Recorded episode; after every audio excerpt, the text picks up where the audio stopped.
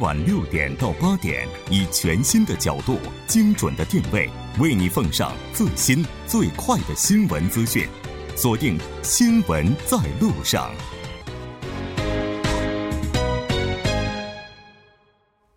好了，欢迎回来，了解最新热点焦点。锁定调频一零点三，新闻在路上。广告过后马上回来。好了，欢迎回来。那马上为您带来今天我们新闻放大镜的第二部分，依然是和时事评论家徐明季老师以及来自中央日报社的王哲一起来讨论韩国的慈善捐款文化。节目也期待您的参与，您可以发送短信到井号幺零幺三，通信费用每条为五十韩元。另外，您也可以在 YouTube 上搜索 TBS EFM。在收听 live streaming 的同时，点击对话窗参与互动。那刚才咱们提到说，目前这个募捐文化它出现的一些困难哈，那这个原因其实刚才咱们也是有所提及的。对，其实整理一下原因无无外乎这几个嘛。首先，根本原因，首先就是说，咱这个口袋里的钱可能没有以前那么宽裕哈。是，对，硬性原因。其实说实话，我们都想帮助别人，但帮助别人前提是肯定是我们自己手头要有一定的余富哈。但这几年经济不断下滑，可能经济状况也不能说下滑，只能说经济的大环境不太好。嗯，所以这是导致其中的原因之一。第二个原因呢，就是基本的信任问题。其实我们善款如果被用的合理。得体的话，大家还是很愿意捐赠的。但这几年其实不光韩国了，其实国内咱们包括之前出现了什么郭美美事件，嗯。国内的红十字会事件，对当时这个事情吵的也是非常的大。对这些在不断的削弱人们对这个慈善团体的一些基本的信任。当然后来也是有所整顿。对，但这种基本的信任一旦出现了裂缝，我告诉你，这是很难去挽回的。所以这可能也是其中原因之一。另外呢，还有一些其他辅助原因啊，就包括其实我自己也深有体会。就前几天那个锅，我也想往里放个钱，就找遍了全身，我真的 连个硬币我都没找到。我告诉你，你刚才休息的时间，徐老师还在说呢，你身上真的连几千块钱都没有吗？对啊，还问我说，对我们还说你身上不带几万块就出门安心吗？其实真的，我发现现在真的在韩国，因为用卡太方便哈，啊，所以这代沟的问题，上了年纪的人口袋里没一点钱的话，不能出门了。像你们就拿一张信用卡，拿张卡就可以出门，我我们不行。一张卡能刷地铁，能刷便利店，能刷食堂，各种地方都可以刷。所以说，你看到慈善锅，那么你一个都没有，当然你不能放啊。哎，好像有一些地方的话，它也是可以在现场刷卡的吧？对。嗯，慈善国可以刷卡，有有一个可以刷。我刚才不还说，我还试过一次刷那 T Money，就刷那地铁卡。哦啊，这个也也也。所以我其实还想给他们提个建议，我说下次你们是不是在前面挂个二维码，让大家可以扫码捐哈？哎，对，这个方法挺好。对，因为国内其实有这种的，但韩国可能这二维码还不太。不是那个捷路配不是引入了吗？对啊，我们各种配都有了，所以我用的人到现在还没有。今年是刚刚开始嘛？其实韩国周边很多年轻人那个 S 配他们已经用的挺多了哈，就某家的配已经用的挺多了。对啊，那以后那个如果。说是比较普遍化的话，嗯，那年轻人挂个年轻人可以啊多参与一些。当然，有很多人说，心有余力不足，我自己吃饭都成问题了，我还要怎么样帮助别人？其实帮助别人，刚才王记者也说了，不一定是一定要有钱人的金钱嘛，对吗？还有很多很多的方式。所以说，呃，希望大家能多多参与到这里面，因为这个现在就是当然社会有很多弱势群体需要我们照顾，那么我们一个人。的力量不够，但是呢，啊，大家全体的力量的话呢，应该会有帮助的。只要是他们能公开透明就好，就怕那个那些团体啊。嗯，在韩国现在有这个三万四千多个所谓的这个公益法人，那他们呢都可以，你都可以捐。可问题是这里呢，就小规模的了，他就不用报，也什么也，什么都不要，也不用结算，也不用结账，所以那钱用到哪里我们都不知道。现在大概就有八千九百多个地方呢是有，可是呢，这个也是里面如果有人。啊，做手脚的话，这也是个问题。所以说现在不信任在在在哪里呢？我刚才说了嘛，前几年韩国也是一个很大的一个这种慈善机构，它也出现问题。所以我这一想，这么大的都有问题的话，那么其他的会怎么样？所以从那时候开始，就是就比较消极一些，就不太这个捐了。所以说衣服也好，还有衣服这个，我刚才说到一半儿，有的。那个衣服你拿过去了，对吧？他会来打包过去，回去以后说是能用的不到一半儿，其他就是好像是那个所谓的垃圾衣服，全部都塞在里面，所以这个也是个问题。所以说你要送别人，你穿过的最最好是小了啊，不是说是不能，就你不要把那个跟乐色一样的衣服全部都送在那边。我觉得这个个人的良知也是很重要。对，那不是垃圾回收厂，对对，是需要帮助的地方。是的，是的。像刚才其实王者也提到了，说在中国的时候，此前发生过这个郭美美事件，哈，让大家对慈善开始有了比较大的一个怀疑。当然这几年的话，这个信赖还是在恢复当中，我们不能说它完全已经恢复了。那韩国的话，就刚才徐老师也提到了，是发生过比较大。大的事儿，嗯，对，嗯，所以说这个这是什么事儿呢？呃，最近呢是有那个的，就是说，呃，刚才我稍微介绍了一下，就是说有个团体啊，就是说，就是你这个小孩儿一定得了个这个重病，他没有钱，那么你这个是不是要帮助他们？那么大家帮助以后呢，那么这个是给了他们钱，问题是他的这个父母啊，拿着钱去吃喝玩乐去了。这也是不少的钱呢，十二亿。还有一项呢，就更严重的，就是所谓的这个塞西邦西亚，他们是拿了这个一百多亿，然后呢就自己就乱吃乱用乱花。像这种大型的事件这么一曝光，那么大家就是说对这个他们的信任度会下降了。就是我这东西，我这钱捐出去了，用在哪里我也不知道。嗯，啊，对吧？你啊，当然现在有些有些他会用那个。就是 S N S，他告诉你，哦，钱收到了啊，我我要把这些用到哪里？有这种比较比较公开一点的，比较透明一些的，是有，但是呢，大部分还是没有。所以说，你在这个马路上走的时候，很多人拿一个这个呃小小小小的这个这个用用纸做的那个什么木头做的那种箱，叫你捐啊，要用什么用什么。基本上我现在都。不给他们，为什么？我不知道他们要用在哪里，丢在里面那个钱是他们自己花呢，还是真的送到哪里？这个，所以说，因为我不了，这就是。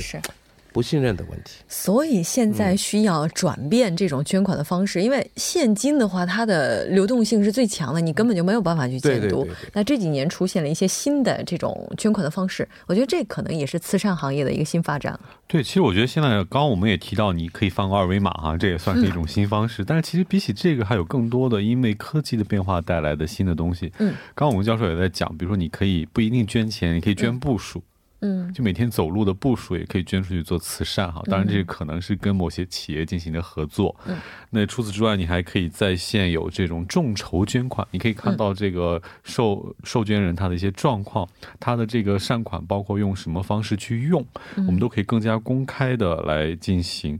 那包括韩国，我发现最近还有一种叫做才能捐款，就你可以把自己的才能，比如说我们可以去教个中文。比如教家庭比较贫困的小孩子，免费给他做个家教啊，就潜能提补。对，就这种的话，其实最近在韩国还蛮流行的哈，因为这个其实不会牵扯到一些贪污腐败，不会牵扯到善款乱用，所以大家还是蛮放心的。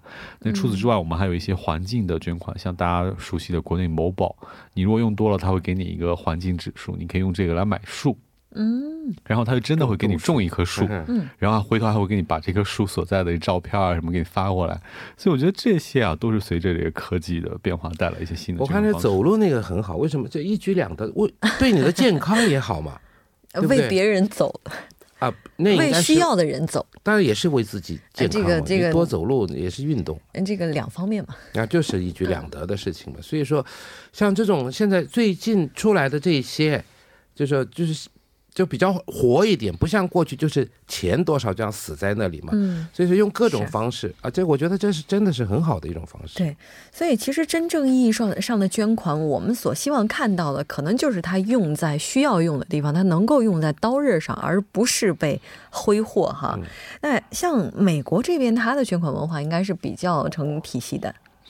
对，其实说到底，美国的这个本身它的捐赠、捐款的文化兴起的比较早，嗯，然后本身国民之间的这种认识和素养也都养成的比较好，嗯，加上它的这个制度啊，包括一些基金会的运作，啊这种制度都比较的透明和完善，嗯，所以相对来说它的这个体系是比较成熟的，嗯，但其实这几年的话，可以看到咱们包括韩国，韩国其实在这方面走的也算挺快了，包括韩国其实也有税金的补助啊，或者有税金的鼓励啊，或者有各种制度监督，当然也是还出现了问题，那我们回头。后来想中国的话，其实咱们中国也还有很多需要去改，其中就是我觉得最主要就是一个制度，有一个公开透明的监督制度的话，我觉得什么善款都可以用好。对，我觉得不只是美国，像西欧一些国家，嗯，是这种做的很好，而且呢，它的制度比较完善。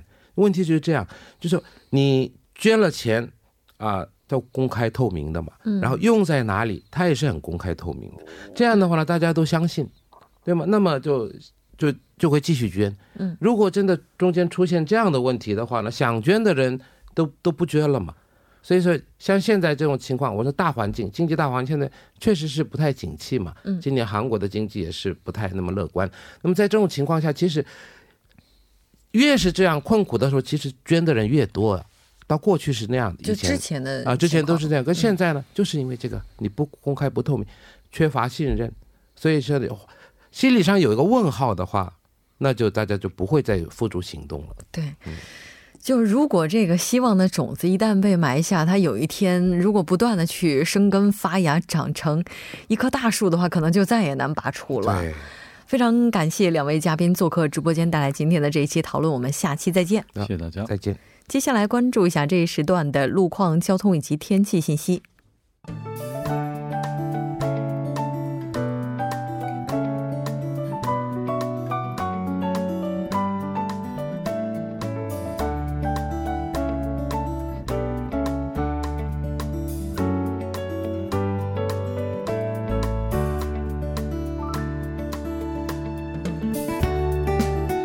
晚七点四十三分，依然由程琛为您带来这一时段的路况和天气播报。继续来关注目前时段首尔市的实时路况。第一条消息来自西部干线公路成山大桥方向。木洞桥至成山大桥这一路段，目前呢，由于行驶车辆的增多而交通停滞。接下来是在江南循环路金川至水西方向，目前在奉天隧道内的三车道上正在进行道路维修的施工作业，受施工影响，三车道暂时不便通行，还望途经的车主们参考相应路段，提前变道行驶。好的，最后我们再来关注一下天气。受冷空气的影响，明天呢，内陆多数地区将会出现三到五度的降温。明天夜间开始，冷空气势力略有加强。本周四，中西部内陆地区将会出现八到十度左右的大幅降温。所以建议听众朋友们出行时呢，关注天气预报，及时的添衣保暖，小心感冒。好，最后再来关注一下城市天气预报：首尔晴转多云，零下四度到二度。好的，以上就是今天这一时段的天气与路况信息。圣诞节快乐，我们明天见。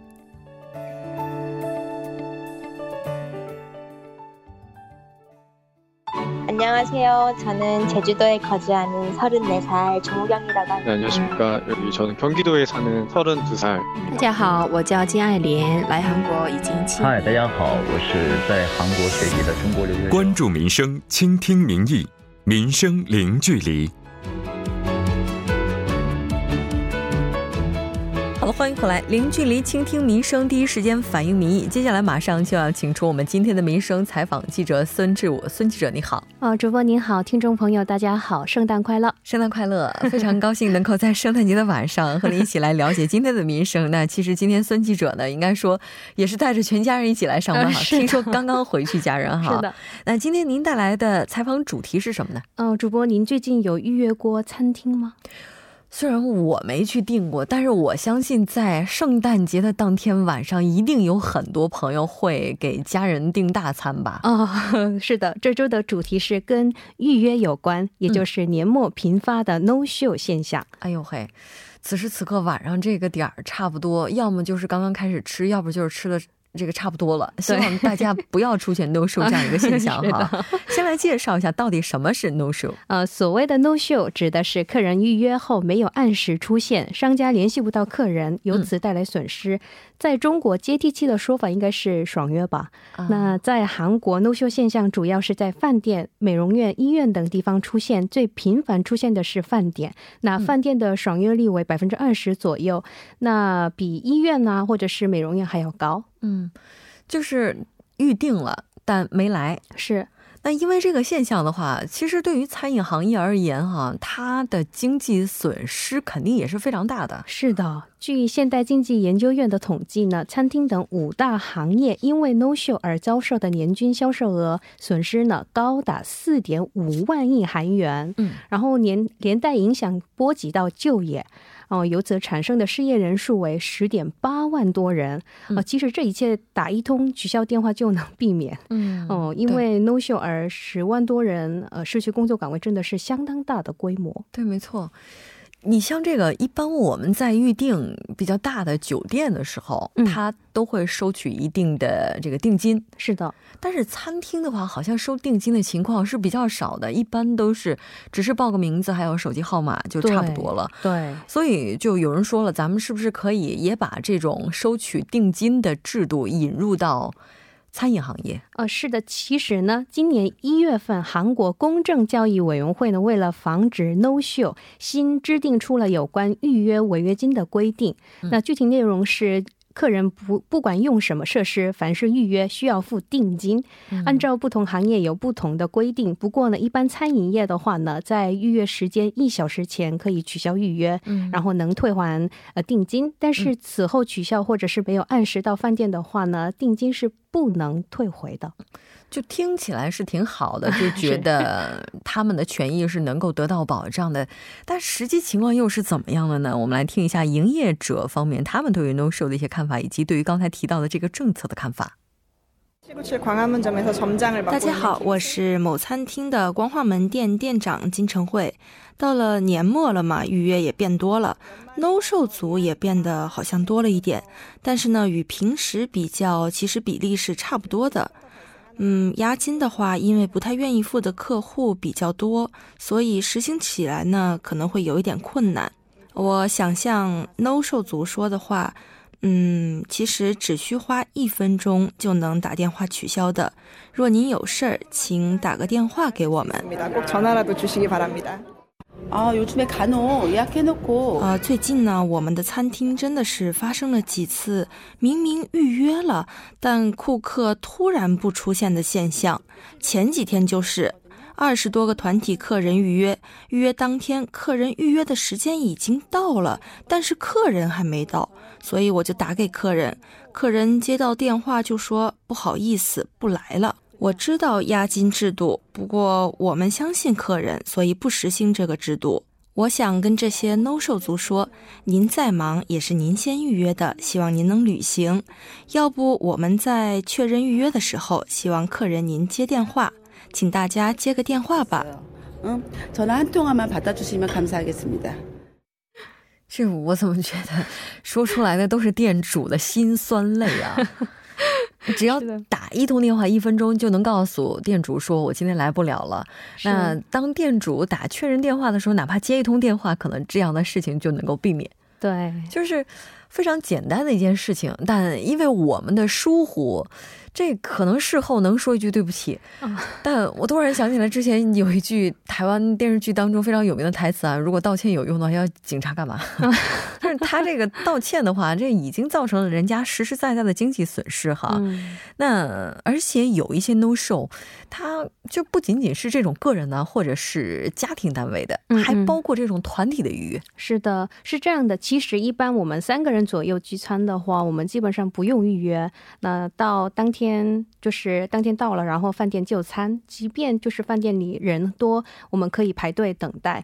但是到了年末办那个送年会的增多，那大规模的聚餐自然会也会增多。嗯，但是每家餐厅的团体客人位子是有限的，所以办团体聚会需要预约。嗯，所以大部分预约的都是十个人以上的团体客人。然后若这样的客人就是 no show 的话呢，商家的损失当然会很大。想想看，其实，呃，我之前看到过有有一个统计啊，就是说，对于很多餐饮行业而言，哈，年末的这个。收入嗯是非常高的，甚至在他们全年的收入当中占的比例也是不低的。哦，那如果是这种情况的话，那整个十几个人、几十个人的预定，大家都不出现的话，啊，这个损失，我觉得想想看，老板这个肉应该都是疼的哈。那当然，如果要是能收取定金是非常好的，但其实收取定金也是会有麻烦的。对，就觉得就是客人就不愿意吧，就是而且不习惯哦。不是那个餐厅要求客人也餐厅就是那个客人就觉得哦，那我就选其他的餐厅，对，有可能对。就这家的话是要收定金的，我不一定去，那我还是订另外一家吧。对，就有可能会出现这种情况，就影响餐厅的生意。是的，咱们也来听一下市民朋友们对于收取定金的看法。呃，你好，呃，我是住在铜雀区的三十多岁的李炫宇。呃，我会根据押金金额和押金退还日期做出不同的选择。呃，但我认为，为了防止出现 no show 的现象，应该要实行付一定比例定金的制度。你好，我是来自呃中国辽宁的刘。嗯，这个可以接受，考虑到双方的利益关系，这个可以可以理解。我觉得以后这店家是不是也可以出点鼓励的政策？比如说，要是交定金的话，这个餐饮费用可以打一定的折哦，是不是这样的？不错的想法哎。哦，对，这样的话也可以。哦，对，对对对，这个如果要是这样的话，大家可能交的积极性会高一些，对，而不会去因为定金所以选择换。而且我发现刚才两位受访者，大家都是比较能理解的，是，而且还是比较赞成的，觉得收一点的话也是可以接受的。对，哎，我。作为一个普通的消费者，作为一个普通的食客，你知道有的时候啊，就你去餐厅就能够看到，一般提前打电话预定的店主会给他留非常好的位置。对对，没错，就是有那个预约席。是。那我们去了之后就会发现，哎，明明到了预约的时间了，然后这个位置是空的，但是我们又没办法坐在这儿啊。对。其实对其他人来讲也是非常不公平的，是吧？说出来都是槽点哈。那现在还开发出了一些针对这样一些现象的软件。呃，是的，就是这个软件开发者呢，因为看到 No Show 造成的年均经济损失呢高达五万亿韩元的统计后呢，想到如果爽爽约率呢能够减少百分之十的话，就能够创造一万个工作岗位，就是他开发软件的初衷和信念。然后该软件呢可以减少商家的损失。如果商家突然遇到 No Show 的话呢，可以通过提供打折等优惠方案来及时就是吸引其他的客人，嗯，可以说是连接饭店和客人的应用应用软件。但是，哦，我觉得就是这个是因为 No Show 出现的软件还是有点伤感。对，没错。嗯，这像日本的话，这更厉害一些啊，走得更靠前一些。就是如果要是有这种行为的话，就直接处罚了。啊，是的，就是在日本的话呢，如果事先预约套餐后没有出现的话呢，饭店可以要求客人付清全额，然后只预约座位的话呢，也可以向食客要求平均单价百分之五十左右的取消费用。嗯，因为可能日本的话，它这个很多的餐厅运营规模都比较小，如果它要取消的话，是直接影响。比较大一些的哈，嗯，那在韩国的话，之所以出现这样一个现象，可能还是我们的这种预约文化，或者说事先的这种预定的这种文化，还是存在有很多的不足，对，需要改善。对对，我觉得就是我们，呃，人与人之间的相互信任很重要。如果能够信守诺言约定的话，我认为这样的问题是可以避免的。对，没错。嗯。在圣诞节的当天晚上，也许您此时此刻还在和家人朋友用餐。我们再次呼吁，当我们尽情享用这一顿美味的时候，也可以考虑一下店家他们的情绪，是吧？对。非常感谢今天孙记者做客直播间带来这期节目，我们下期再见。再见。新闻中有你有我，我们一直在路上。您的参与，我们的动力。我们的节目，您可以通过手机短信的方式发送短信至井号一零一三，每条短信会收取五十韩元的通信费用。你也可以登录我们的官网三 w 点 tbs 点 c o 点 kr 收听更多广播回放。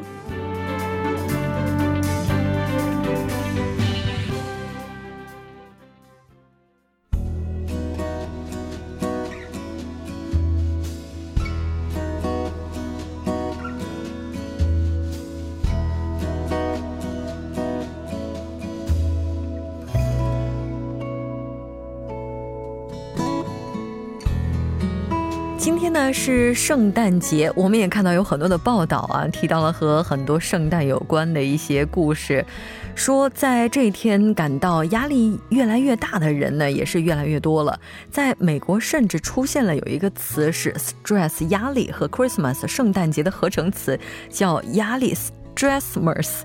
那借此，我们也是希望呢，每一位听众朋友们都能够摆脱圣诞节的压力，一颗平常心来过这样一个节日。那当然，我们在节目的最后依然是要祝各位圣诞快乐。节目组的制作人范秀敏，作家金勇隐月，感谢您的收听。我们明晚同一时间依然陪您在路上。我是木真。